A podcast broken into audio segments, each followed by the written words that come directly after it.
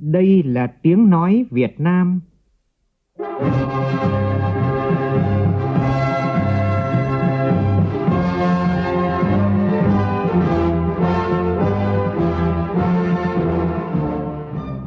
là tiếng nói Việt Nam, phát thanh từ Hà Nội, thủ đô nước Cộng hòa xã hội chủ nghĩa Việt Nam.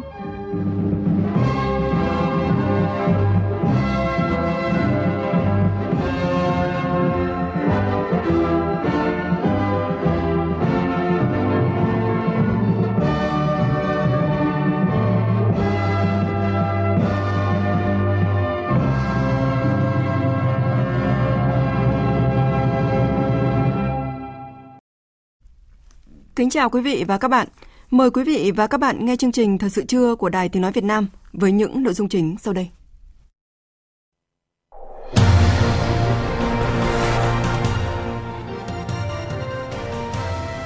Thủ tướng Nguyễn Xuân Phúc dự hội nghị triển khai công tác tư pháp năm 2021. Diễn đàn phát triển doanh nghiệp công nghệ số Việt Nam 2020, sự kiện lớn nhất trong năm dành cho các doanh nghiệp công nghệ số, khai mạc sáng nay và chuyển đi thông điệp Make in Việt Nam để Việt Nam hùng cường, thịnh vượng. Tại hội nghị trực tuyến tăng cường công tác phòng chống dịch COVID-19, Bộ trưởng Bộ Y tế Nguyễn Thành Long lo ngại về sự biến chủng của virus SARS-CoV-2 đã được ghi nhận tại Anh và đề nghị không được chủ quan lơ là trong công tác phòng chống dịch. Trong phần tin quốc tế, quan hệ Mỹ-Trung căng thẳng liên quan đến lĩnh vực công nghệ, Trung Quốc cảnh báo sẽ có đòn đáp trả đối với doanh nghiệp công nghệ Mỹ. Pháp mở cửa biên giới trở lại với Anh sau gần 2 ngày đóng cửa biên giới để kiểm soát chủng mới của virus SARS-CoV-2 gây dịch COVID-19.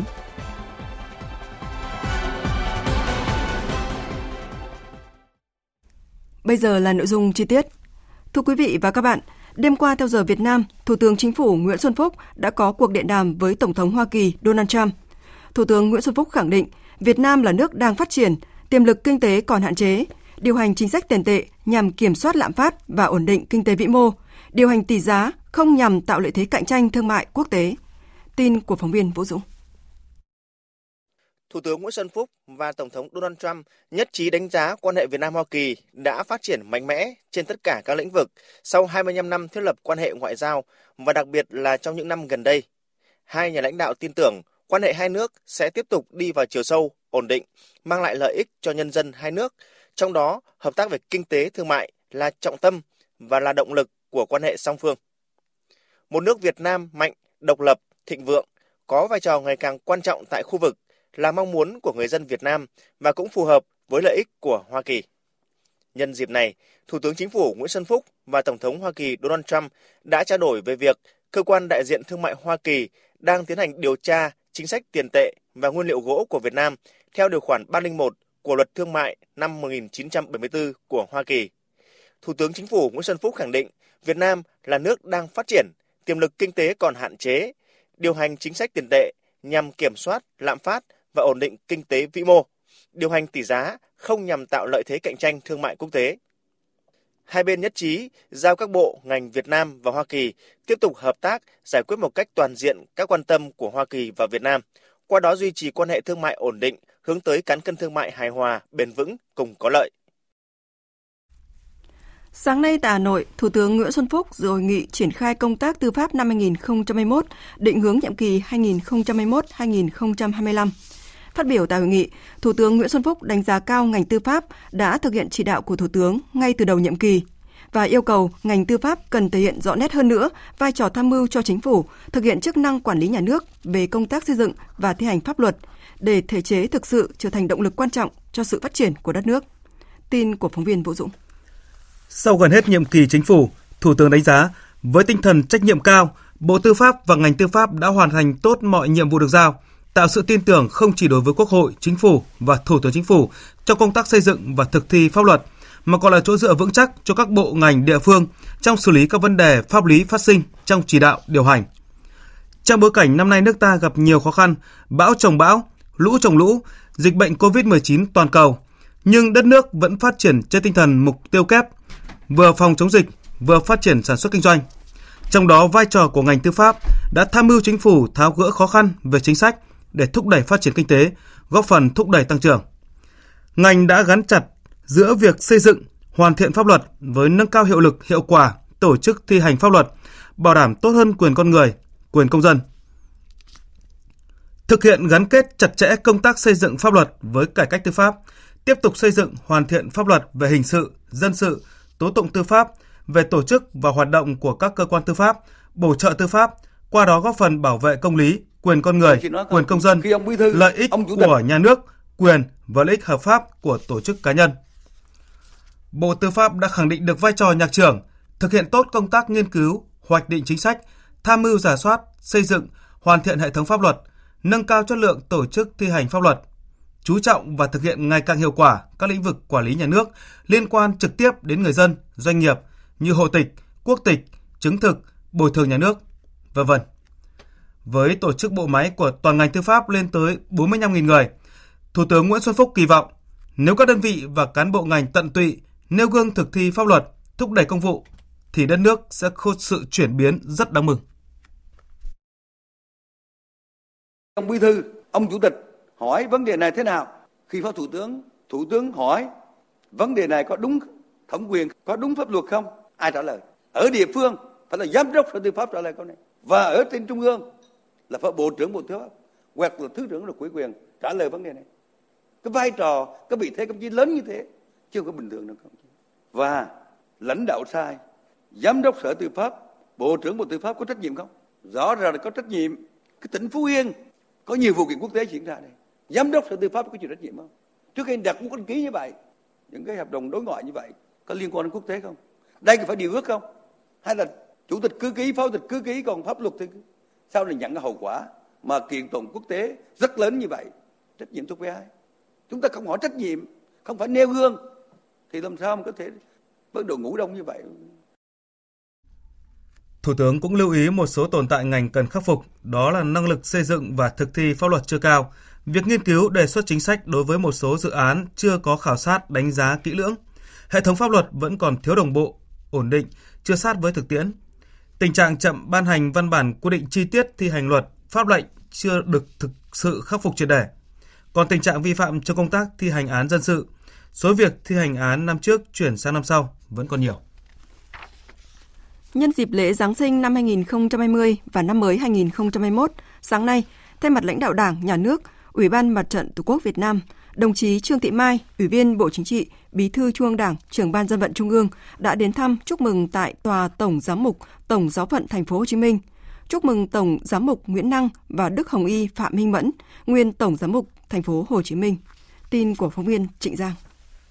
Tại tòa Tổng giám mục Tổng giáo phận Thành phố Hồ Chí Minh, Thay mặt lãnh đạo Đảng, Nhà nước và Mặt trận Tổ quốc Việt Nam, bà Trương Thị Mai gửi lời chúc mùa lễ Giáng sinh 2020 mạnh khỏe, an lành đến các chức sắc, đồng bào công giáo, đồng thời thông báo tình hình phát triển kinh tế, văn hóa, xã hội của đất nước trong thời gian qua, công tác chuẩn bị Đại hội Đảng toàn quốc lần thứ 13 và cảm ơn sự đoàn kết đóng góp của đồng bào công giáo, tín đồ tin lành vào những thành tựu chung rất tích cực của đất nước trong năm qua.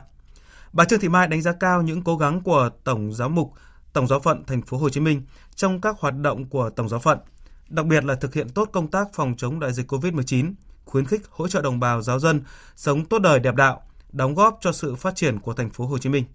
Bà Trương Thị Mai mong muốn Tổng giám mục sẽ tiếp tục đoàn kết, hợp tác, thực hiện tốt chủ trương, chính sách của Đảng, Nhà nước để chung tay cùng đồng bào cả nước trong xây dựng và bảo vệ Tổ quốc.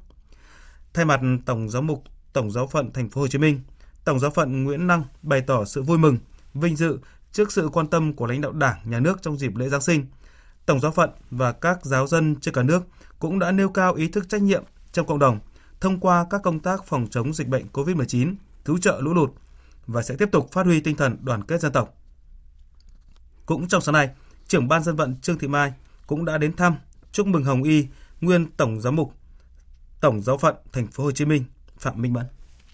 Thưa quý vị và các bạn, không khí Giáng sinh và năm mới đã ngập tràn ở nhiều giáo xứ họ đạo. Đặc biệt trong dịp lễ Giáng sinh năm nay, người dân đều mong dịch COVID-19 sớm được đẩy lùi triệt đề để mọi người có cuộc sống yên bình và ổn định. Phóng sự của cộng tác viên Gia Linh thực hiện tại Hà Nội. Hà Nội những ngày cận Noel trời xe lạnh, phố xá ngập trong sắc đỏ, xanh lá và hình ảnh ông già tuyết. Nhiều bạn trẻ sánh bước bên nhau, cảm nhận không khí Giáng sinh đang tràn vào từng ngõ nhỏ, trên phố cổ, trong những quán cà phê xinh xắn. chúc mọi người một Giáng sinh an lành, ấm áp ở bên cạnh nhau và thật an toàn trong cái mùa dịch bệnh như thế này. Mong ước thì cái điều lớn nhất là thế giới này đẹp hơn, hòa bình và mọi người à, ấm no hạnh phúc. Còn đất nước Việt Nam mình thì à, tương lai là càng ngày càng phát triển. Đấy, còn về cuộc sống gia đình thì mong là mọi người dân Việt Nam càng ngày càng nhiều sức khỏe, niềm vui và yêu thương nhau nhiều hơn nữa. Trong năm tới thì mong muốn đầu tiên sẽ là có điều kiện kinh tế tốt hơn nhiều để mình có thể ờ, có được nhiều chuyến đi du lịch với ờ, bạn bè, những chuyến đi chơi với người thân hơn. Chọn cho mình một chỗ ngồi khiêm tốn bên hông nhà thờ lớn. Nguyễn Thu Hồng, sinh viên năm thứ nhất, Học viện Ngoại giao, thoáng chút trầm ngâm. Bởi vì năm nay nó cũng khá là buồn. Nên em mong rằng Giáng sinh này thì mọi người có thể là làm tốt tất cả các công việc của mình rồi uh, có thể gọi là có một năm hạnh phúc hơn. Christophe Begang, một doanh nhân người Pháp và cô con gái 18 tuổi, năm nay lần đầu tiên đón Giáng sinh ở Hà Nội sau gần một năm không thể trở về Pháp. Giáng sinh này, ước mong của anh và cô con gái nhỏ là dịch bệnh sớm qua để lại được trở về ngôi làng nhỏ ở miền Nam nước Pháp, gặp lại bạn bè và người thân. Uh, tôi mong rằng gia đình tôi cũng như những người dân Việt Nam được mạnh uh, khỏe và mong rằng dịch bệnh sẽ kết thúc sớm nhất có thể để mọi người dân, khách du lịch có thể đến thăm và tận hưởng không khí tại Việt Nam.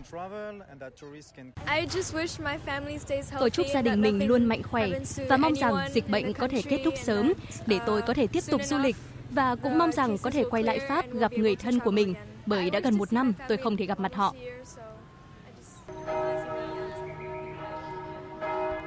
Tiếng chuông nhà thờ sắp điểm báo hiệu một mùa Giáng sinh hạnh phúc an lành đang tới với mọi gia đình Việt Nam và thế giới. Chúc cho ước nguyện của người dân từ khắp mọi miền đất nước được thực hiện để mọi gia đình trên khắp đất nước Việt Nam được trở về, sum vầy và đón năm mới hạnh phúc bên nhau. Jingle bells, jingle bells, jingle all the way.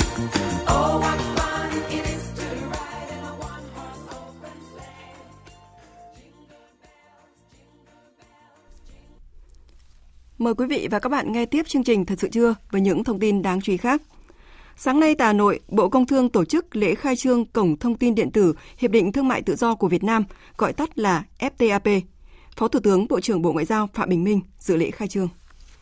FTAP cung cấp công cụ tra cứu trực tuyến thông minh cho cộng đồng doanh nghiệp và các đối tác quan tâm đối với cam kết của các FTA mà Việt Nam tham gia, Trước mắt là Hiệp định Đối tác Toàn diện và Tiến bộ Xuyên Thái Bình Dương CPTPP và Hiệp định FTA giữa Việt Nam và Liên minh châu Âu EVFTA, tập trung vào các cam kết về thuế, quy tắc xuất xứ, dịch vụ và đầu tư, cũng như các thông tin khác về tình hình thị trường, các quy định về xuất nhập khẩu, phát triển bền vững, Công cụ tra cứu được thiết kế cho FTAP cho phép bất cứ cá nhân hay doanh nghiệp nào quan tâm đến các cam kết hội nhập có thể ngồi một chỗ tiếp cận được một cách chi tiết rõ ràng và đơn giản nhất có thể, thay vì phải tự tìm tòi hoặc liên hệ nhiều cơ quan đơn vị khác nhau để có được thông tin mình cần. Qua đó giúp giảm tối đa thời gian, chi phí, giúp cho các doanh nghiệp tận dụng được một cách hiệu quả nhất các cơ hội do các FTA mang lại. Bộ trưởng Bộ Công Thương Trần Tuấn Anh cho biết. Để mà thực thi có hiệu quả những cái hiệp định thương mại tự do mà chúng ta đã tham gia thì một trong những cái nhiệm vụ đầu tiên và quan trọng nhất đó là phải tuyên truyền phổ biến và cung cấp thông tin liên quan đến hiệp định để cho các cái chủ thể của cái quá trình hội nhập đó sẽ nắm bắt và hiểu rõ để tổ chức thực thi. Chính phủ Việt Nam cũng như là Bộ Công Thương cũng đã thống nhất với các cái đối tác để chúng ta xây dựng cái cổng thông tin về các hiệp định thương mại tự do. Và đây là một mô hình cung cấp thông tin và các dữ liệu mang tính mở và đồng thời liên tục được cập nhật, bổ sung và nó mang tính toàn diện trong tất cả các khía cạnh.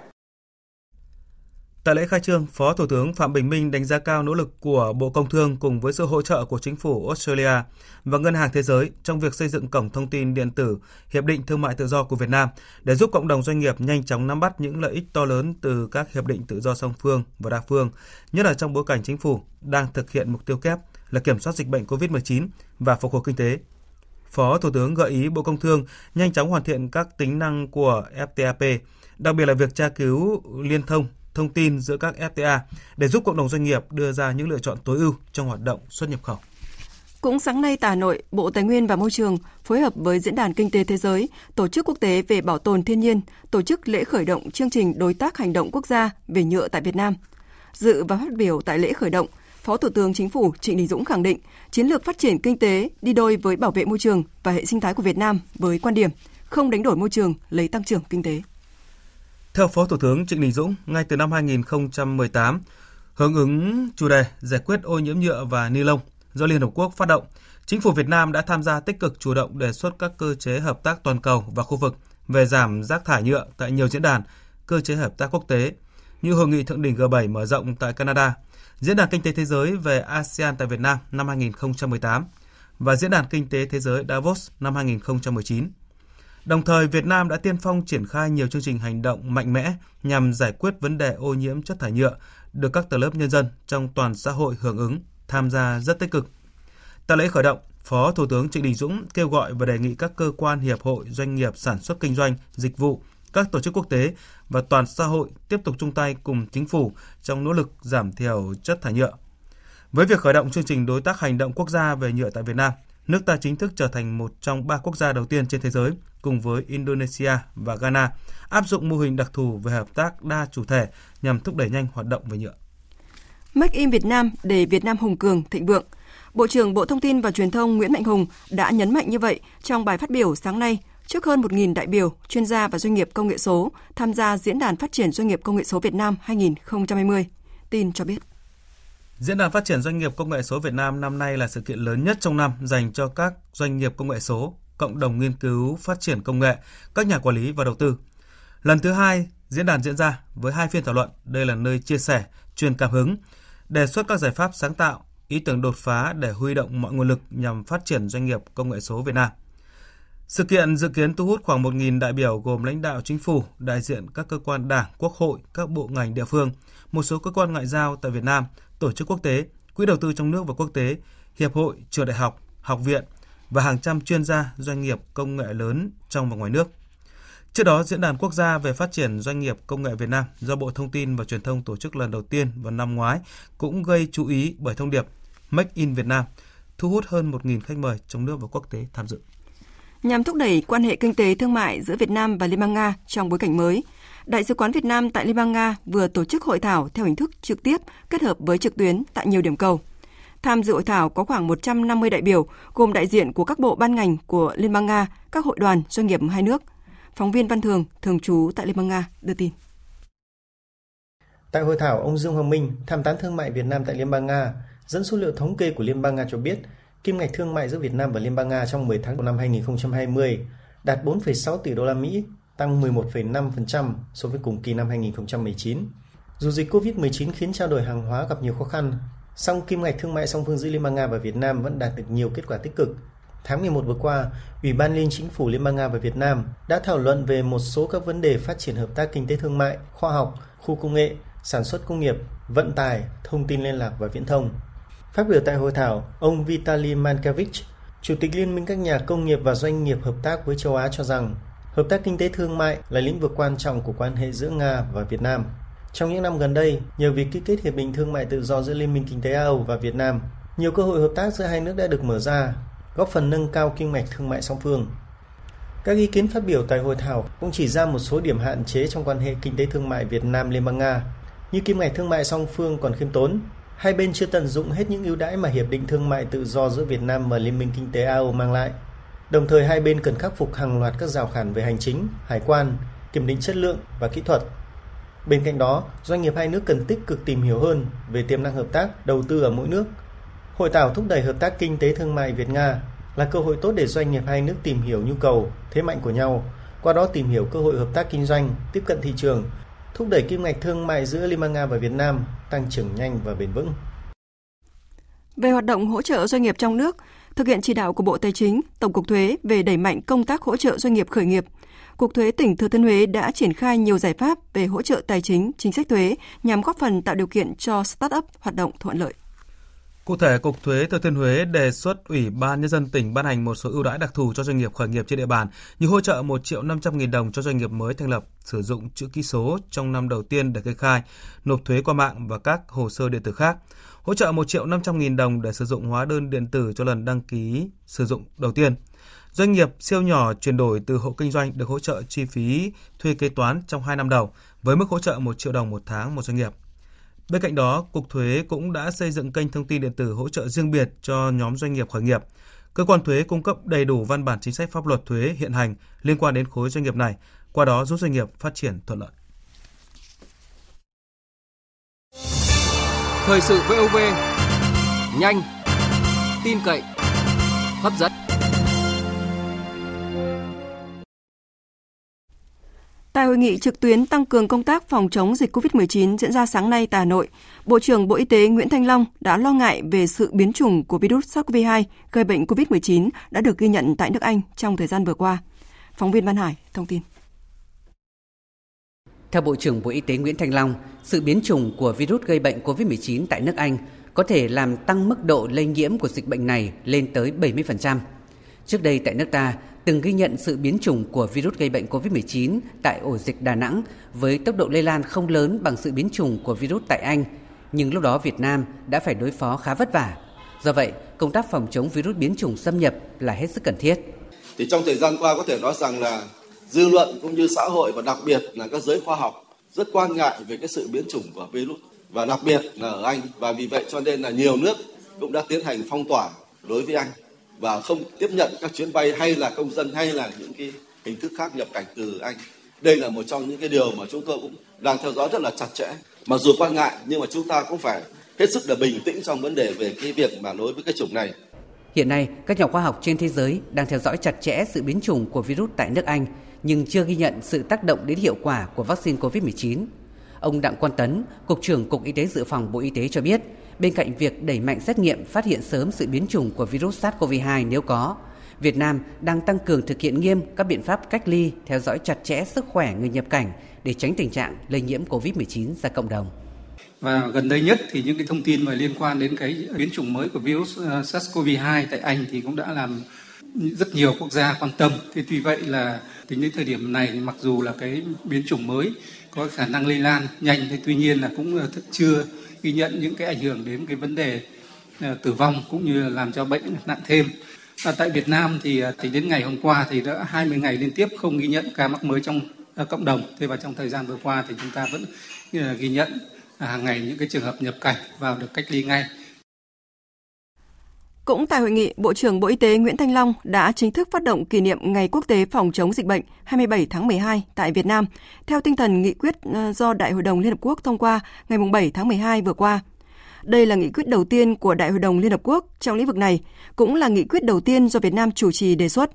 Nghị quyết kêu gọi tất cả các quốc gia thành viên Liên Hợp Quốc, các tổ chức trong hệ thống của Liên Hợp Quốc, các tổ chức quốc tế và khu vực khác, khu vực tư nhân và các tổ chức chính trị xã hội nghề nghiệp – các tổ chức phi chính phủ, các viện nghiên cứu, các cá nhân và tác nhân liên quan khác tổ chức kỷ niệm Ngày Quốc tế phòng chống dịch bệnh hàng năm nhằm nhấn mạnh tầm quan trọng của việc ngăn ngừa, chuẩn bị và hợp tác ứng phó với dịch bệnh. Liên quan đến tình hình thời tiết, thưa quý vị và các bạn, miền Bắc vẫn đang trải qua những ngày giá rét. Điều đáng lo ngại là số bệnh nhân đột quỵ phải cấp cứu tăng khoảng 30%. Phần lớn số ca đột quỵ đều là những người mắc bệnh mãn tính. Phản ánh của phóng viên Đài Tiếng nói Việt Nam tại Bệnh viện Lão khoa Trung ương Hà Nội khoa cấp cứu và khoa hồi sức tích cực Bệnh viện Lão khoa Trung ương, mỗi đơn vị có 50 giường bệnh. Trong những ngày lạnh giá, luôn chật cứng bệnh nhân đột quỵ. Đây là một trong những thời điểm số bệnh nhân đột quỵ đông nhất trong năm, tương đương đợt nắng nóng đỉnh điểm mùa hè. Trong bộ quần áo bệnh nhân nhạt màu, trên tay cắm mũi tiêm truyền dịch, ngồi xe lăn chờ được chiếu chụp. Ông Nguyễn Văn Điện, 74 tuổi ở Tây Hồ, Hà Nội, giọng nói vẫn còn ngọng nghịu. Đây là một trong những di chứng mà cơn tai biến để lại khi cơ thể bị thay đổi nhiệt độ đột ngột trong những ngày lạnh giá. Bà Đỗ Thị Xuyên, vợ của ông Nguyễn Văn Điện cho biết, chồng của bà nhập viện muộn, bỏ lỡ khung giờ vàng nên thời gian điều trị sẽ kéo dài. Ông ờ, là nó cứ có nhiều cái cơn ăn xong rồi nó cứ xìu xìu người đi, nó cứng người nè, đơ đơ. Thế xong hiện tượng 3 4 ngày, thế xong rồi cuối cùng là nói ngọng thì bắt đầu mới cho vào đây. Lần trước là bị rồi, bị cách đến 3 năm là bị tai biến rồi. Thay đổi nhiệt độ đột ngột, đặc biệt với người già, cơ thể thích ứng chậm nếu mắc kèm theo các bệnh mãn tính như tăng huyết áp sẽ khiến mạch máu bị co lại, ảnh hưởng tuần hoàn, lưu thông máu đến não và tim bị tắc nghẽn. Bác sĩ Vũ Thị Thanh Huyền, trưởng khoa nội tiết cơ xương khớp Bệnh viện Lão khoa Trung ương khuyến cáo. Thời tiết lạnh thì năm nào chúng ta cũng phải đối mặt, đặc biệt trên đối tượng người cao tuổi thì các cái thay đổi của thời tiết nó dẫn đến cái tác động bất lợi, à, đặc biệt trên những người mà có bệnh lý nền như đái tháo đường và các cái bệnh lý à, tim mạch à, thì các cái thay đổi thời tiết đặc biệt những người cao tuổi thì hay có cái thói quen đi dậy tập thể dục khá là sớm. Chúng tôi thường khuyên là không nên tập thể dục quá là sớm, mặc à, ấm có thể là mặc nhiều lớp để các cụ có thể dễ dàng là cởi ra hoặc mặc vào để thích ứng với điều kiện thời tiết. Nếu như tập thể dục thì nên khởi động kỹ và sau khi quá trình tập thì có quá trình làm nguội cơ thể, à, đặc biệt tránh à, các cái thay đổi quá nhanh từ cái điều kiện từ trong nhà ra ngoài trời. Các nghiên cứu đã chỉ ra rằng nếu nhiệt độ giảm 5 độ C sẽ khiến tỷ lệ nhập viện vì đột quỵ tăng thêm 7% và tỷ lệ tử vong cũng tăng gần 10%. Theo thống kê mỗi năm, nước ta có hơn 230.000 ca đột quỵ và năm sau tăng hơn năm trước 2%. Hơn một nửa số trường hợp đột quỵ bị tử vong, 90% số ca đột quỵ còn sống để lại các di chứng và giảm sức khỏe rõ rệt. Những con số đáng báo động này cho thấy không chỉ phải giữ gìn sức khỏe trong những ngày giá rét mà còn phải phòng chống các yếu tố nguy cơ gây bệnh mãn tính như không hút thuốc lá, không lạm dụng rượu bia, cần vận động thể lực đúng cách và không để cơ thể bị thừa cân béo phì. Sáng nay, Quân khu 7 tổ chức hội nghị sơ kết công tác phối hợp hoạt động kết nghĩa năm 2020, ký kết chương trình phối hợp hoạt động năm 2021. Tham dự có lãnh đạo Quân khu 7, Đài Tiếng Nói Việt Nam và các đơn vị kết nghĩa như Học viện Lục quân, Trường Sĩ quan Lục quân 2, Quân đoàn 4, Tập đoàn Công nghiệp Viễn thông Quân đội. Tin của phóng viên Hà Khánh, thường trú tại thành phố Hồ Chí Minh. Thời gian qua, mặc dù phải đối mặt với những khó khăn từ đại dịch COVID-19 nhưng công tác phối hợp hoạt động kết nghĩa giữa quân khu 7 và các đơn vị được tiến hành khá thường xuyên, đúng nội dung, chương trình đã được ký kết và đạt được kết quả khá tốt. Hoạt động kết nghĩa đã góp phần quan trọng trong việc tăng cường đoàn kết gắn bó, góp phần hoàn thành tốt nhiệm vụ của từng cơ quan đơn vị, phát huy tốt sức mạnh khối đại đoàn kết toàn dân tộc, thực hiện tốt nhiệm vụ quốc phòng quân sự địa phương, củng cố niềm niềm tin và tiềm lực và thế trận quốc phòng an ninh, góp phần phát triển kinh tế xã hội. Trong sự phối hợp với Đài Tiếng nói Việt Nam, hai đơn vị đã đẩy mạnh tuyên truyền hoạt động của lực lượng vũ trang quân khu 7, phối hợp thực hiện có hiệu quả chương trình văn nghệ thông tin tuổi trẻ lực lượng vũ trang quân khu 7 Cơ quan thường trú Đài Tiếng nói Việt Nam tại thành phố Hồ Chí Minh cử phóng viên trực tiếp phản ánh những hoạt động của lực lượng vũ trang quân khu với nhiều bài viết về nhiệm vụ an ninh quốc phòng của 9 tỉnh thành phố trên địa bàn. Đại diện các đơn vị và lãnh đạo quân khu 7 nhận định địa bàn quân khu 7 có 41 dân tộc anh em theo các tín ngưỡng khác nhau nên cần phải chung tay giúp đỡ để thắt chặt tình quân dân. Thời gian qua quân khu 7 có rất nhiều mô hình mới đạt hiệu quả cao như đưa dân lên biên giới ở các chốt dân quân, gắn kết với đường tuần tra biên giới. Thiếu tướng Nguyễn Trường Thắng, tư lệnh quân khu 7 cho biết. Phải đi vào chiều sâu, phải có cái mới trong năm 2021, phải có cái chương trình cụ thể quân khu 7 làm cái gì, đài tiếng nói làm cái gì. Và chúng ta phải có một cái hai cái điểm nhấn như tôi nói, phải có một vài cái chương trình về biển đảo quê hương vì tiếng đầu tổ quốc, phải thân thiện với đồng bào chúng ta. Rồi là biên giới chúng ta như thế thì chúng ta cần có một dọc vài chương trình để chúng ta quan tâm đồng bào. Nhất là dân chúng ta đang ở biên giới. Và chủ trương càng ngày dân ta càng đông. Với cái chủ trương là mỗi một người dân là một cột mốc biên cương một cột sống trên biên cương tiếng đầu tổ quốc. Cục Cảnh sát phòng chống tội phạm về môi trường Bộ Công an vừa phối hợp với Phòng Cảnh sát phòng chống tội phạm về môi trường Công an thành phố Hồ Chí Minh, Cục chống buôn lậu Tổng cục Hải quan, Chi cục Hải quan cửa khẩu sân bay quốc tế Tân Sơn Nhất tiến hành kiểm tra hai lô hàng qua kiểm tra, cơ quan chức năng đã phát hiện hàng chục mẫu vật nặng hơn 90 kg nghi là sừng tê giác. Toàn bộ các mẫu vật này đang được kiểm đếm, lập biên bản và niêm phong chờ cơ quan chức năng giám định cũng như mời các bên liên quan đến làm việc. Trong khi đó, Công an Hải Phòng vừa phối hợp với đội kiểm soát Cục Hải quan Hải Phòng bắt giữ lượng cần sa lên tới hơn 655 kg tại khu vực cảng Hải Phòng. Đây là một trong những vụ bắt giữ ma túy số lượng lớn nhất tại Hải Phòng từ trước đến nay. Công an Hải Phòng đang tiếp tục điều tra, làm rõ và mở rộng vụ án. Tiếp theo sẽ là một số thông tin về thời tiết. Trung tâm Dự báo Khí tượng Thủy văn Quốc gia cho biết miền Bắc ấm đến ngày 28 tháng 12, sáng sớm có chút sương mù, sau đó đến trưa chiều có nắng ấm, nhiệt độ cao nhất hôm nay ở miền Bắc từ 19 đến 22 độ. Sau đó từ ngày 29 tháng 12 sẽ có mưa rét, khả năng từ ngày 30 tháng 12 có rét đậm diện rộng. Còn từ Quảng Trị, Bình Thuận, khu vực Tây Nguyên và Nam Bộ hôm nay vẫn có mưa rông, trong đó từ Phú Yên đến Ninh Thuận và miền Tây Nam Bộ có điểm mưa to, đề phòng rông lốc sấm sét.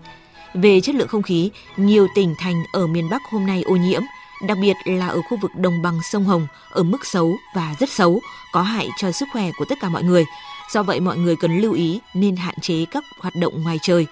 Trên biển, Trung tâm Dự báo Khí tượng Thủy văn Quốc gia cho biết, khu vực giữa và Nam Biển Đông ngày hôm nay, bao gồm cả quần đảo Trường Sa, vùng biển từ Bình Thuận đến Cà Mau, từ Cà Mau đến Kiên Giang và phía Nam Vịnh Thái Lan có mưa rào và rông. Và lưu ý là trong cơn rông có khả năng xảy ra lốc xoáy và gió giật mạnh. Vùng biển từ Bình Thuận đến Cà Mau và vùng biển phía đông bắc của Bắc Biển Đông có gió đông bắc mạnh cấp 5, có lúc cấp 6, giật cấp 7, biển động, sóng biển cao từ 3 đến 5 mét.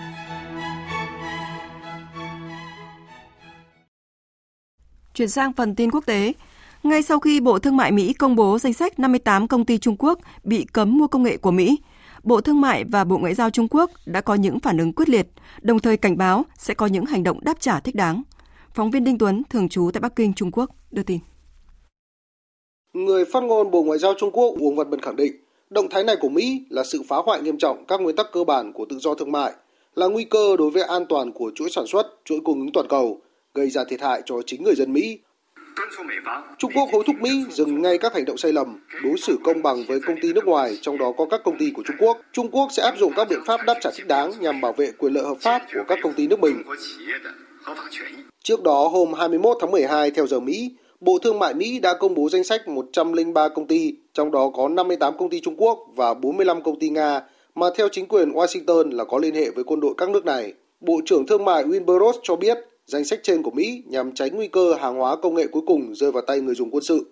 Điều này có nghĩa mọi giao dịch của các công ty Mỹ với những công ty trong danh sách trên đều cần phải được xét duyệt và cấp phép của cơ quan thẩm quyền của Mỹ. Trong bối cảnh nhiệm kỳ của Tổng thống Donald Trump đang chỉ tính bằng ngày, việc Mỹ liên tiếp đưa ra các lệnh trừng phạt mới nhằm vào hàng loạt quốc gia.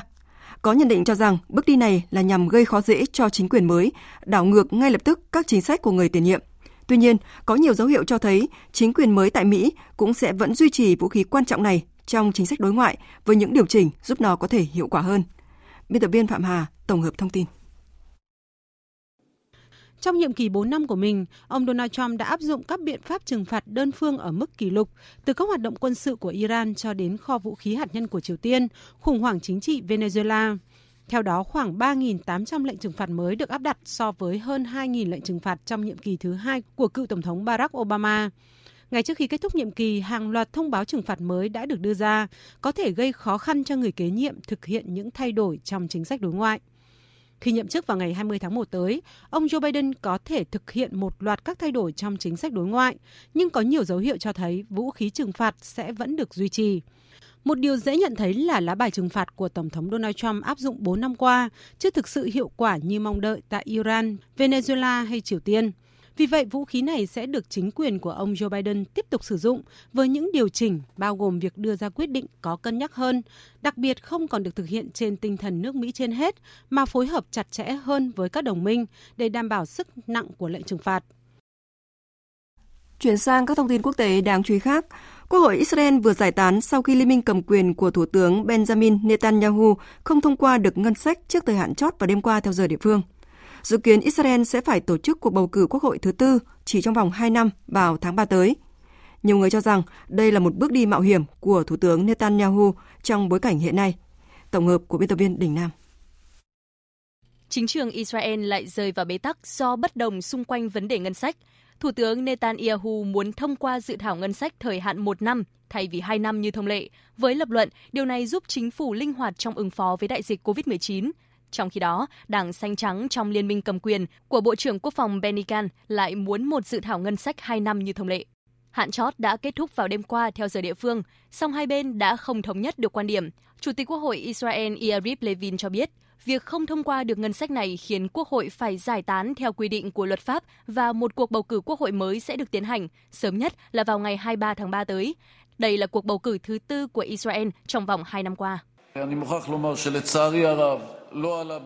Tôi rất tiếc phải nói rằng chúng tôi đã không thể tìm thấy điểm chung để ngăn chặn một cuộc bầu cử mới. Tất cả chúng ta sẽ phải đối mặt với một chiến dịch bầu cử khó khăn. Tôi kêu gọi mọi người dân Israel phải kiềm chế để không làm trầm trọng thêm căng thẳng và làm mọi thứ có thể để chiến dịch bầu cử được tiến hành và kết thúc một cách có trật tự và không có bạo lực. Cuộc bầu cử Quốc hội Israel sắp tới diễn ra trong bối cảnh nhiều người dân Israel đang phản đối các chính sách phòng chống dịch bệnh COVID-19 của chính phủ và Thủ tướng Netanyahu vẫn đang phải đối mặt với những phiên tòa xét xử vì những cáo buộc tham nhũng. Một số nhà phân tích cho rằng đường kim Thủ tướng Israel đang phải đối mặt với những bất lợi lớn. Anh và Canada đã đạt được một thỏa thuận ngắn hạn nhằm đảm bảo việc hai nước có thể duy trì thương mại tự do sau khi Anh rời khỏi Liên minh châu Âu. Thỏa thuận này sẽ được áp dụng cho tới khi Quốc hội Canada thông qua một hiệp định song phương mới với Anh. Theo kế hoạch, hai nước sẽ phải áp thuế lẫn nhau bắt đầu từ ngày 1 tháng 1 năm 2021. Liên quan đến vấn đề Brexit, một nguồn tin ngoại giao cho biết hầu hết các vấn đề sơ bộ hoàn tất đã gần đạt được sự đồng thuận. Tuy nhiên, những khác biệt về đánh bắt cá vẫn chưa được giải quyết. Mặc dù vậy, các nhà đàm phán của EU vẫn đang thúc đẩy những nỗ lực cuối cùng để đạt được một thỏa thuận và vẫn sẵn sàng đàm phán với Anh ngay sau ngày 1 tháng 1 năm 2021. Liên quan đến dịch COVID-19, Philippines vừa gia nhập danh sách các quốc gia áp đặt các hạn chế đối với Vương quốc Anh trong bối cảnh gia tăng lo ngại về biến thể virus mới. Trong khi đó, sau hai gần ngày sau gần 2 ngày đóng cửa biên giới với nước Anh do lo ngại chủng mới của virus SARS-CoV-2 xâm nhập, chính phủ Pháp thông báo sẽ mở cửa trở lại một phần biên giới với Anh kể từ ngày hôm nay. Phóng viên Huỳnh Điệp, cơ quan thường trú Đài Tiếng nói Việt Nam tại Pháp đưa tin. Kể từ dạng sáng ngày thứ tư, Pháp sẽ mở cửa trở lại biên giới với Anh. Các công dân Pháp đang sinh sống làm việc tại Anh được phép qua biên giới. Ngoài ra, biên giới cũng được mở cửa đối với công dân Anh định cư tại Pháp. Nước Pháp cũng cho phép công dân các nước thuộc Liên minh châu Âu và không gian Schengen được phép di chuyển từ Anh quá cảnh qua Pháp để về nước, đương nhiên với các lý do di chuyển tuyệt đối cần thiết. Tất cả những người di chuyển từ Anh vào lãnh thổ Pháp phải được xác định là âm tính với virus SARS-CoV-2 bằng các hình thức xét nghiệm trong vòng ít nhất 72 giờ trước giờ khởi hành. Việc di chuyển qua biên giới được thực hiện như thường lệ, tức là sử dụng máy bay, tàu cao tốc hay tàu biển. Ông Jean-Baptiste de Jaibari, Bộ trưởng phụ trách lĩnh vực giao thông trong Bộ chuyển tiếp sinh thái cho biết. Các công dân Pháp cũng như những người sinh sống tại Pháp với các lý do di chuyển hợp pháp có thể sử dụng các phương tiện giao thông này với điều kiện phải có kết quả xét nghiệm PCR hoặc xét nghiệm kháng nguyên, có một danh sách các xét nghiệm kháng nguyên được chấp nhận. Đương nhiên là chúng tôi sẽ thông báo cho tất cả những người có liên quan. Các cơ quan thẩm quyền đã cấp các giấy tờ này. Lực lượng cảnh sát biên giới giữa Pháp và Anh sẽ tiến hành kiểm tra đối với tất cả các trường hợp qua biên giới. Các biện pháp này của chính phủ Pháp có hiệu lực đến ít nhất ngày 6 tháng 1 năm 2021.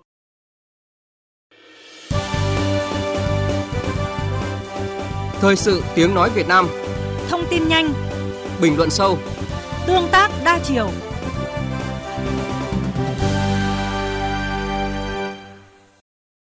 Quý vị và các bạn đang nghe chương trình Thật sự trưa của Đài Tiếng Nói Việt Nam. Thưa quý vị và các bạn, tin tức về tiêm chủng vaccine ngừa COVID-19 được coi như tia sáng hy vọng khi một năm đen tối sắp kết thúc. Hãng tin Bloomberg ngày 20 tháng 12 đăng kết quả thống kê cho biết đã có hơn 1 triệu 800 nghìn người được tiêm vaccine ngừa COVID-19 trên toàn cầu. Đó là khởi đầu của chiến dịch tiêm chủng lớn nhất trong lịch sử và là một trong những thách thức lớn nhất về mặt hậu cần. Các quốc gia trên thế giới đang triển khai những chiến dịch tiêm chủng quy mô lớn ra sao? Đây là nội dung được chúng tôi đề cập trong mục tiêu điểm ngay sau đây qua phần trình bày của biên tập viên Thanh Huyền. Thưa quý vị và các bạn, rõ ràng để chiến dịch tiêm chủng vaccine ngừa COVID-19 thành công, đòi hỏi nhiều công đoạn với những yêu cầu khắt khe. Chúng ta sẽ cùng tìm hiểu về những thuận lợi và thách thức ở các quốc gia đã và đang triển khai các chiến dịch tiêm chủng đại trà. Từ đầu tháng 12 này thì Nga đã bắt đầu đợt tiêm chủng đại trà đầu tiên của nước này để phòng ngừa đại dịch COVID-19 và hiện thì tất cả các khu vực của nước này đã tiến hành tiêm vaccine ngừa COVID-19. À, chúng tôi đã kết nối với phóng viên Anh Tú tại Liên bang Nga để tìm hiểu rõ hơn. À, thưa chị Anh Tú, chiến dịch tiêm chủng vaccine ngừa COVID-19 được người dân Nga đón nhận như thế nào và quá trình tiêm chủng đại trà thời gian qua thì được đánh giá ra sao ạ? Chào biên tập viên Thanh Huyền, à, xin chào quý vị thính giả. Giai đoạn đầu tiên của quá trình tiêm chủng quy mô lớn chống lại dịch COVID-19 ở Nga đã bắt đầu ở thủ đô Moscow vào ngày 5 tháng 12. Sputnik V, loại vaccine ngừa COVID-19 đầu tiên trên thế giới ờ, do Trung tâm Nghiên cứu Quốc gia về Dịch tễ học và Vi sinh vật học Kamalay ờ, thuộc Bộ Y tế Nga phát triển thì đã được tiêm cho các bác sĩ, giáo viên và nhân viên xã hội ở Moscow. Ở trong vòng chưa đầy một tuần, 20.000 người đã đăng ký tại thủ đô và hơn 6.000 người đã được tiêm. Những con số ban đầu ờ, phần nào cho thấy sự hưởng ứng của người dân đối với việc tiêm chủng. Ờ, theo Phó Giám đốc Sở Y tế Moscow Andrei Stashinin, thì theo quy luật, kháng thể ở bệnh nhân được phát triển vào tuần thứ hai hoặc thứ ba sau mũi tiêm đầu tiên. Hầu hết mọi người dung nạp thuốc một cách bình thường. Theo kết quả của các cuộc kiểm tra trước đó, thì cứ 10 người thì có một người bị mệt, đôi khi nhiệt độ tăng lên. Tuy nhiên, đây là phản ứng bình thường của cơ thể đối với việc sử dụng thuốc và không cần quá lo lắng, chỉ cần nghỉ ngơi. Ờ, khi thuốc được cung cấp nhiều hơn thì thành phố đang dần mở rộng các đối tượng có thể đăng ký tiêm như là nhân viên các trung tâm đa chức năng, trung tâm thương mại cũng như những người làm trong lĩnh vực truyền thông. Vâng, so với ờ, nhiều quốc gia khác ở châu Âu thì Nga có lợi thế hơn khi mà đã tự sản xuất được vaccine COVID-19. Điều này giúp hạn chế được những bất lợi của quá trình vận chuyển vaccine từ nước ngoài về. À, ngoài cái lợi thế đó, à, với diện tích đất nước rộng lớn và số ca COVID-19 hiện nay cũng khá cao, à, Nga có gặp bất lợi nào trong cái quá trình triển khai chương trình tiêm chủng đại trà hay không thưa chị? Ở trước khi triển khai chương trình tiêm chủng đại trà thì ngành y tế Nga cũng như các địa phương ờ, đều đã có sự chuẩn bị về trang thiết bị để bảo quản vaccine cũng như là các khâu vận chuyển, cơ sở y tế, nhân lực. Vì không thể có đủ vaccine ngay lập tức cho tất cả người dân nên là các cái nhóm có nguy cơ cao như các bác sĩ, giáo viên được ưu tiên tiêm phòng trong giai đoạn đầu. Mọi việc được tiến hành từng bước về vaccine, thì hồi đầu tháng 11, Phó Thủ tướng Nga Tatiana Galikova cho biết tại Nga sản xuất 500.000 liều, từ tháng 12 thì công suất sẽ đạt đến hàng triệu liều, còn từ tháng 4 năm 2021 thì sẽ đạt đến 6 triệu liều một tháng. Tại thủ đô Moscow thì vào cuối tháng này sẽ đưa vào hoạt động một nhà máy mà khi đạt 100% công suất sẽ cung cấp 20 triệu liều vaccine mỗi tháng, không chỉ cho thủ đô mà các khu vực khác của Nga. Ở đầu tuần này thì giám đốc trung tâm Kamalay Alexander Ginsburg dự tính khoảng 70% cư dân Nga có thể nhận được vaccine chống lại COVID-19 vào tháng 11 năm 2021. Điều này sẽ cho phép phát triển khả năng miễn dịch cộng đồng và kiểm soát được dịch bệnh. Vâng, xin cảm ơn phóng viên Anh Tú từ nước Nga. À, tại châu Á thì Ấn Độ là quốc gia bị ảnh hưởng nặng nề nhất bởi đại dịch COVID-19 khi đã có tới hơn 10 triệu ca nhiễm. Thủ tướng Ấn Độ Narendra Modi khẳng định là sẽ có vaccine ngừa COVID-19 trong vài tuần tới và một chiến dịch tiêm vaccine cho khoảng 300 triệu dân sẽ được thực hiện. Không rõ là Ấn Độ đang chuẩn bị như thế nào cho chiến dịch à, tiêm chủng quy mô lớn này. Phóng viên Phan Tùng, thường trú Đài Tiếng Nói Việt Nam tại Ấn Độ sẽ thông tin rõ hơn. Xin mời anh Phan Tùng. À, vâng, xin chào biên tập viên Thanh Huyền, xin chào quý vị thính giả. À, vâng, đúng như chị vừa nói thì Ấn Độ hiện đang là quốc gia chịu ảnh hưởng nặng nề thứ hai trên thế giới chỉ sau Mỹ vì à, đại dịch Covid-19. Với dân số gần 1,4 tỷ người, lại phân bổ trên một diện tích rộng và đa dạng nhiệt độ thì việc chủng ngừa COVID-19 cần phải có một chiến lược riêng. Để giải quyết vấn đề này thì chính phủ Ấn Độ đã công bố bản hướng dẫn về tiêm chủng đại trà vaccine COVID-19. Theo đó thì trong giai đoạn 1 của chiến dịch này, khoảng 300 triệu người dân Ấn Độ sẽ được tiêm phòng. Các đối tượng được ưu tiên tiêm trước là nhân viên y tế, những người làm trong các ngành dịch vụ ở tuyến đầu – và những người trên 50 tuổi. Hiện tại đã có 3 hãng dược phẩm nộp đơn lên cơ quan chức năng Ấn Độ để xin cấp phép sử dụng khẩn cấp cho các sản phẩm vaccine COVID-19.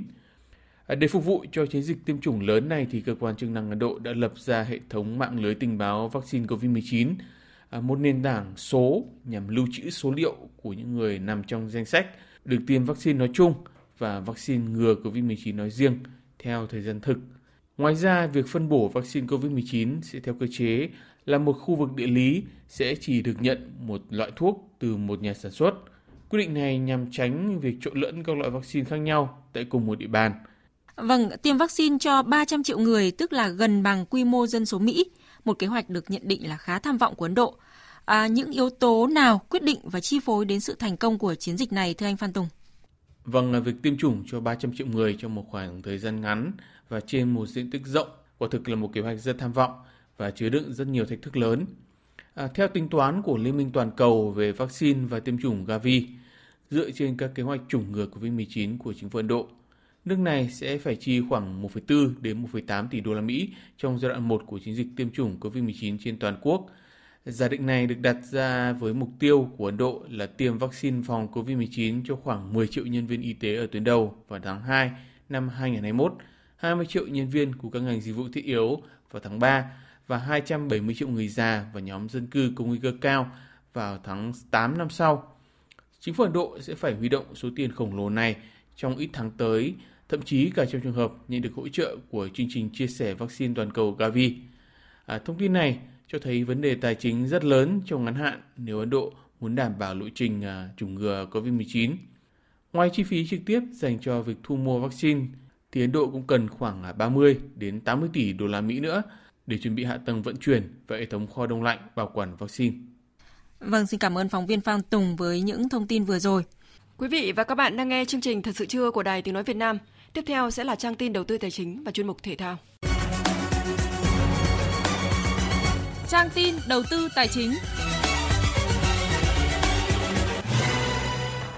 Thưa quý vị và các bạn, giá vàng hôm nay trên thị trường thế giới ít biến động và niêm yết ở mức 1.866 đô la Mỹ một ounce sau khi Mỹ công bố tăng trưởng kinh tế ở mức cao vượt các dự báo. Ở trong nước, giá vàng SJC các thương hiệu niêm yết phổ biến mua vào ở mức 55 triệu 50 000 đồng một lượng và bán ra 55 triệu 520 000 đồng một lượng. Công ty Bảo Tín Minh Châu niêm yết giá vàng dòng Thăng Long mua vào ở mức 54 triệu 60 000 đồng một lượng và bán ra 54 triệu 760 000 đồng một lượng. Tỷ giá trung tâm giữa đồng Việt Nam và đô la Mỹ sáng nay được Ngân hàng Nhà nước công bố ở mức 23.167 đồng đổi một đô la, tăng 13 đồng so với hôm qua. Đa số các ngân hàng thương mại như Vietcombank, BIDV niêm yết mua vào ở mức 23.010 đồng một đô la và bán ra 23.220 đồng một đô la. Theo ông Đào Minh Tú, Phó Thống đốc Ngân hàng Nhà nước, trong giai đoạn 2020-2025, công ty mua bán nợ VAMC phải hoàn thiện việc thành lập đưa vào vận hành sàn giao dịch nợ và hoàn thành chỉ tiêu mua nợ theo giá trị thị trường được phê duyệt, kế hoạch hàng năm hoàn thành vượt chỉ tiêu từ 5 đến 10%. Theo chức năng nhiệm vụ thì VAMC được phép mua bán nợ xấu. Căn cứ đề xuất của VAMC đưa ra, Ngân hàng Nhà nước sẽ xem xét có thể chấp thuận trên cơ sở đủ các điều kiện để thực hiện sàn giao dịch này. Thưa quý vị và các bạn, còn trên thị trường chứng khoán bước vào phiên giao dịch sáng nay, dòng tiền vẫn đổ mạnh vào thị trường, giúp VN Index hướng tới vùng giá mới 1.090 điểm. Tuy nhiên, giao dịch phân hóa ở nhóm cổ phiếu Blue Chip khi không có trụ cột nào dẫn dắt và diễn biến đảo chiều của nhóm cổ phiếu ngân hàng đã khiến thị trường nhanh chóng hạ nhiệt và giao dịch rằng co quanh mốc 1.085 điểm. Tâm điểm đáng chú ý của thị trường chính là các cổ phiếu Benny. Lực cầu gia tăng mạnh đã tiếp sức cho cuộc chạy đua vào các mã thị trường và sắc tím ngày càng lan rộng. Sau hơn một giờ giao dịch thì các mã quen thuộc như là HQSR, ROS, TTF đua nhau tăng trần. Đầu tư tài chính biến cơ hội thành hiện thực. Đầu tư tài chính biến cơ hội thành hiện thực. Thưa quý vị và các bạn, thu hút nguồn lực xã hội vào phát triển hạ tầng giao thông trong 10 năm qua đã đạt được những kết quả tích cực. Có thể kể đến là 118 dự án BOT đã thu hút được 280.000 tỷ đồng là con số ấn tượng. Trong mục tiêu phát triển kinh tế xã hội tới đây, thu hút đầu tư hạ tầng vẫn được xác định là một trong ba khâu đột phá chiến lược. Vậy đâu là những vướng mắc cần tháo gỡ để tiếp tục thu hút nguồn lực xã hội và đầu tư hạ tầng, nhất là hạ tầng giao thông, góp phần phát triển kinh tế xã hội của đất nước, nhất là khi luật PPP sẽ có hiệu lực từ đầu năm tới. Phóng viên Hà Nho phỏng vấn ông Trần Trùng, Chủ tịch Hiệp hội các nhà đầu tư hạ tầng giao thông về nội dung này. Mời quý vị và các bạn cùng nghe. Thưa ông, để à, huy động nguồn lực tạo đột phá hạ tầng, những cái bài học từ thực tiễn thì theo ông ạ, như thế nào ạ? Đối với một cái quốc gia mà muốn phát triển được thì cái hạ tầng giao thông có một ý nghĩa rất là cốt lõi, thậm chí là ý nghĩa quyết định. Nhưng thực tế thì à, cái nguồn lực của đất nước ấy, đặc biệt là những cái vốn ngân sách nhà nước ấy, để chi cho những cái đầu tư cho các công trình hạ tầng giao thông ấy, thì nó rất là lớn. Cho nên vì vậy là Đảng và nhà nước ta chủ trương ấy, là phát huy nguồn lực xã hội thông qua cái phương thức đối tác công tư theo ông ạ, giải pháp để có thể là huy động nguồn lực đầu tư hạ tầng giao thông trong 5 năm vừa qua như thế nào ạ? Thì cái phương thức đối tác công tư của nước ta cũng đã có những cái thành quả nhất định và đương nhiên nó cũng để lại những tồn tại từ trước những năm 2010. Nhưng riêng 5 năm gần đây, có thể nói rằng một số những thành quả rất cụ thể của cái phương thức đối tác công tư đã đưa ra những cái trái ngọt không thể phủ nhận được bằng những nguồn đầu tư của xã hội, của các nhà đầu tư tư nhân. Chúng ta đã làm những công trình có thể nói là tầm cỡ quốc gia. Thí dụ như chúng ta đã hoàn thành cái năm 2017 là cái hầm đường bộ qua đèo cả, dài 4.250 mét. Lần đầu tiên là người Việt Nam Nam tự đầu tư, tự tổ chức thực hiện và hiện nay họ đang quản lý khai thác vận hành rất là hiệu quả. Tiếp đến là hầm Cù Mông cuối năm 2018. Gần đây cái hầm ờ, đường bộ qua Hải Vân đã chính thức được khánh thành. Thì đấy là đều là sản phẩm của những cái công trình phương thức đối tác công tư.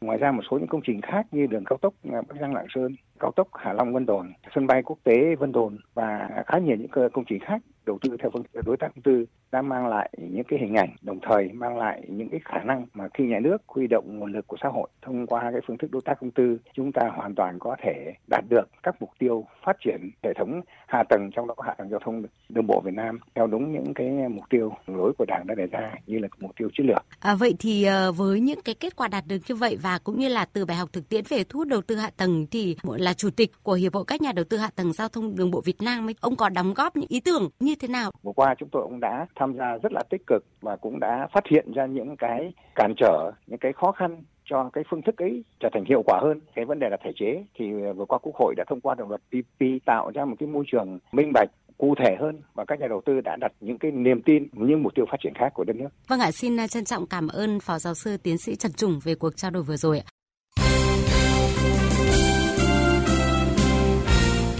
Thưa quý vị và các bạn, vào lúc 18 giờ chiều nay, đội tuyển quốc gia và đội tuyển U22 Việt Nam có trận đấu giao hữu trên sân Cẩm Phả, tỉnh Quảng Ninh. Để chuẩn bị cho cuộc so tài này, thì chiều qua cả hai đội có buổi tập làm quen sân. Huấn luyện viên Park Hang-seo không chỉ đạo các đội thi đấu mà giao nhiệm vụ cho các trợ lý. Về tương quan lực lượng giữa hai đội, huấn luyện viên Park Hang-seo cho rằng hai đội chưa đá nên chưa thể đánh giá đội nào hơn, cũng chưa nói về sự chênh lệch giữa hai bên vào lúc này. Còn tiền vệ Nguyễn Hoàng Đức, người được triệu tập vào đội tuyển quốc gia, chia sẻ về trận giao hữu với U22 Việt Nam. Với bản thân em bây giờ đang được tập trung ở đội tuyển và sắp tới được thi đấu hai trận giao hữu với U22. U22 bây giờ cũng rất là nhiều gương mặt rất là hay. Trận đấu trước mắt ở Cẩm Phả thì em mong hai đội sẽ cống hiến một trận đấu hay cho người hâm mộ. Vì bóng chưa lăn nên này em cũng chưa biết được. Em nghĩ hai đội vào thì U22 cũng sẽ cố gắng hết mình để có một trận đấu hay trước các đàn anh.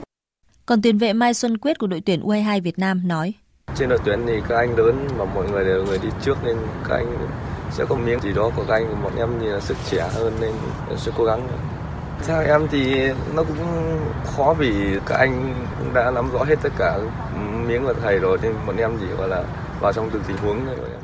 Ban tổ chức giải thưởng quả bóng vàng Việt Nam 2020 đã chốt danh sách rút gọn 5 đề cử quả bóng vàng Nam 2020. Trong đó, đương kim vô địch V-League câu lạc bộ Viettel chiếm ưu thế với ba cái tên là Quế Ngọc Hải, Bùi Tiến Dũng và Nguyễn Trọng Hoàng. Hai người còn lại là Nguyễn Quang Hải và Nguyễn Văn Quyết đều của câu lạc bộ Hà Nội.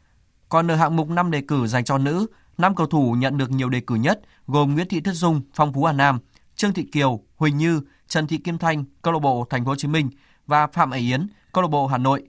Ngoài ra, ban tổ chức cũng đã chốt danh sách đề cử cho các hạng mục khác là quả bóng vàng Futsal 5 người, cầu thủ trẻ nam xuất sắc 3 người, cầu thủ trẻ nữ xuất sắc 3 người và cầu thủ ngoại xuất sắc 3 người. Chiều qua tại Hà Nội đã diễn ra lễ công bố giải đấu Tân Hoàng Minh Golf Championship 2021. Đây là sự kiện đặc biệt do Tập đoàn Tân Hoàng Minh và Tập đoàn FLC phối hợp tổ chức nhân dịp chào năm mới 2021. Bà Nguyễn Thị Hoàng Yến, Giám đốc truyền thông Tập đoàn Tân Hoàng Minh cho biết. Đây sẽ là cơ hội để các golfer được giao lưu, để cùng lên dây cót, lên tinh thần trong một năm mới đầy khởi sắc 2021. Và chúng ta hãy cùng nhau chờ đợi những màn thi đấu đẹp mắt và những màn trình diễn xuất sắc của các golfer. Diễn ra trong 4 ngày, giải đấu dự kiến thu hút 1.000 golfer tham gia tranh tài tại sân FLC Golf Club Hạ Long với thể thức đấu gậy theo handicap. Ông Đỗ Việt Hùng, Tổng Giám đốc FLC Biscom, đồng trưởng ban tổ chức giải khẳng định. Giải góp lần này sẽ tổ chức trong 4 ngày tại sân Hạ Long và từ phía ban tổ chức cũng như là người vận hành giải, chúng tôi cam kết sẽ dành tất cả những cái nguồn lực tốt nhất từ phía FLC Biscom cũng như là quần thể khách sạn để tổ chức giải đấu với chất lượng chuyên môn cao nhất. Dạng sáng nay, Manchester City đã đánh bại Arsenal với tỷ số 4-1 trên sân Emirates để giành vé vào bán kết Cúp Liên đoàn Anh. Bốn cầu thủ ghi bàn cho đội khách là Gabriel Jesus, Riyad Mahrez, Phil Foden và Arimer Laporte. Sau trận đấu, huấn luyện viên Pep Guardiola chia sẻ. Chúng tôi rất vui khi lại được vào bán kết. Chúng tôi đã bắt đầu tốt, nhưng sau đó gặp đôi chút khó khăn vì họ thay đổi chiến thuật. Chúng tôi đã phải điều chỉnh lối chơi trong hiệp 2 và chơi tốt hơn nhiều, mạch lạc hơn và có bàn thắng thứ hai rồi thứ ba. Thật tuyệt vời. Quan trọng là chúng tôi đã vào bán kết. Ở trận đấu còn lại, Brentford vượt qua Newcastle United 1-0. Còn tại vòng 15 La Liga, Messi góp một pha lập công trong chiến thắng 3-0 của Barca trước Real Valladolid. Thắng trận này, Barca được 24 điểm, vươn lên vị trí thứ 5 trên bảng xếp hạng. Sau trận đấu, huấn luyện viên Ronald Koeman cho rằng Hôm nay, đội đã chơi rất tập trung, rất nghiêm túc. Mặc dù có mắc một số lỗi với bóng, nhưng tôi hài lòng vì hôm nay chúng tôi đã hoàn thành công việc. Đó là điều thật sự quan trọng. Nó giúp chúng tôi tiếp tục cuộc đua. Tôi nhận thấy các cầu thủ đã mệt mỏi. Sau đây, chúng tôi cần nghỉ ngơi, rồi sẽ khởi động lại cho trận đấu tiếp theo. Còn trên sân Real Seguros, Atlético Madrid đánh bại chủ nhà Real Sociedad với tỷ số 2-0. Hiện Atlético Madrid được 32 điểm, tiếp tục giữ ngôi đầu bảng. Trong khi đó, tại vòng 14 Serie A, Juventus nhận thất bại 0-3 khi tiếp Fiorentina. Hiện Juventus được 24 điểm, xếp vị trí thứ tư, kém đội đầu bảng AC Milan 7 điểm. Dự báo thời tiết Trung tâm Dự báo Khí tượng Thủy văn Quốc gia cho biết miền Bắc duy trì thời tiết ban ngày có nắng ấm, sáng và đêm trời rét và kiểu thời tiết này sẽ duy trì đến ngày 30 tháng 12 và sau đó sẽ có rét đậm trở lại. Và sau đây sẽ là phần dự báo chi tiết các khu vực chiều và đêm nay. Phía Tây Bắc Bộ có mây, chiều nắng, đêm có mưa nhỏ vài nơi, trời rét, nhiệt độ từ 10 đến 23 độ, có nơi dưới 8 độ. Phía Đông Bắc Bộ nhiều mây, chiều giảm mây trời nắng, đêm có mưa nhỏ vài nơi, trời rét, nhiệt độ từ 16 đến 23 độ, vùng núi có nơi từ 13 đến 16 độ. Các tỉnh từ Thanh Hóa đến Thừa Thiên Huế nhiều mây, có mưa rào và rông rải rác, nhiệt độ từ 15 đến 22 độ. Các tỉnh ven biển từ Đà Nẵng đến Bình Thuận nhiều mây có mưa rào, phía Bắc trời lạnh, nhiệt độ từ 19 đến 24 độ. Tây Nguyên nhiều mây có mưa rào rải rác, nhiệt độ từ 18 đến 25 độ. Nam Bộ có mưa rào và rông vài nơi, trong cơn rông có khả năng xảy ra lốc xét và gió giật mạnh, nhiệt độ từ 21 đến 29 độ. Khu vực Hà Nội nhiều mây, chiều giảm mây trời nắng, đêm có mưa nhỏ vài nơi, trời rét, nhiệt độ từ 16 đến 23 độ. Tiếp theo là dự báo thời tiết biển, vịnh Bắc Bộ và vùng biển từ Quảng Trị đến Quảng Ngãi, từ Bình Định đến Ninh Thuận có mưa rào và rông rải rác. Trong cơn rông có khả năng xảy ra lốc xoáy và gió giật mạnh. Tầm nhìn xa trên 10 km, giảm xuống từ 4 đến 10 km trong mưa, gió Đông Bắc cấp 4, cấp 5. Vùng biển từ Bình Thuận đến Cà Mau có mưa rào và rải rác có rông, tầm nhìn xa từ 4 đến 10 km, gió Đông Bắc cấp 5, chiều nay có lúc cấp 6, giật cấp 7, biển động. Vùng biển từ Cà Mau đến Kiên Giang và Vịnh Thái Lan có mưa rào và rông rải rác. Trong cơn rông có khả năng xảy ra lốc xoáy và gió giật mạnh. Tầm nhìn xa trên 10 km, giảm xuống từ 4 đến 10 km trong mưa. Gió Đông Bắc cấp 4, cấp 5. Khu vực Bắc Biển Đông có mưa vài nơi, tầm nhìn xa trên 10 km, gió Đông Bắc cấp 5, phía Bắc có lúc cấp 6, giật cấp 7, biển động. Khu vực giữa Biển Đông và khu vực quần đảo Hoàng Sa thuộc thành phố Đà Nẵng có mưa rào và rải rác có rông. Trong cơn rông có khả năng xảy ra lốc xoáy và gió giật mạnh. Tầm nhìn xa trên 10 km, giảm xuống từ 4 đến 10 km trong mưa, gió Đông Bắc cấp 4, cấp 5. Khu vực Nam Biển Đông và khu vực quần đảo Trường Sa thuộc tỉnh Khánh Hòa có mưa rào và rông rải rác, tầm nhìn xa trên 10 km, giảm xuống từ 4 đến 10 km trong mưa, gió Đông đến Đông Bắc cấp 4, cấp 5. Những thông tin dự báo thời tiết vừa rồi đã kết thúc chương trình Thời sự trưa của Đài Tiếng Nói Việt Nam. Chương trình do các biên tập viên Minh Châu, Thu Hằng, Thanh Trường và Hằng Nga thực hiện với sự tham gia của kỹ thuật viên Hồng Vân, chịu trách nhiệm nội dung Nguyễn Thị Tuyết Mai. Cảm ơn quý vị và các bạn đã quan tâm lắng nghe.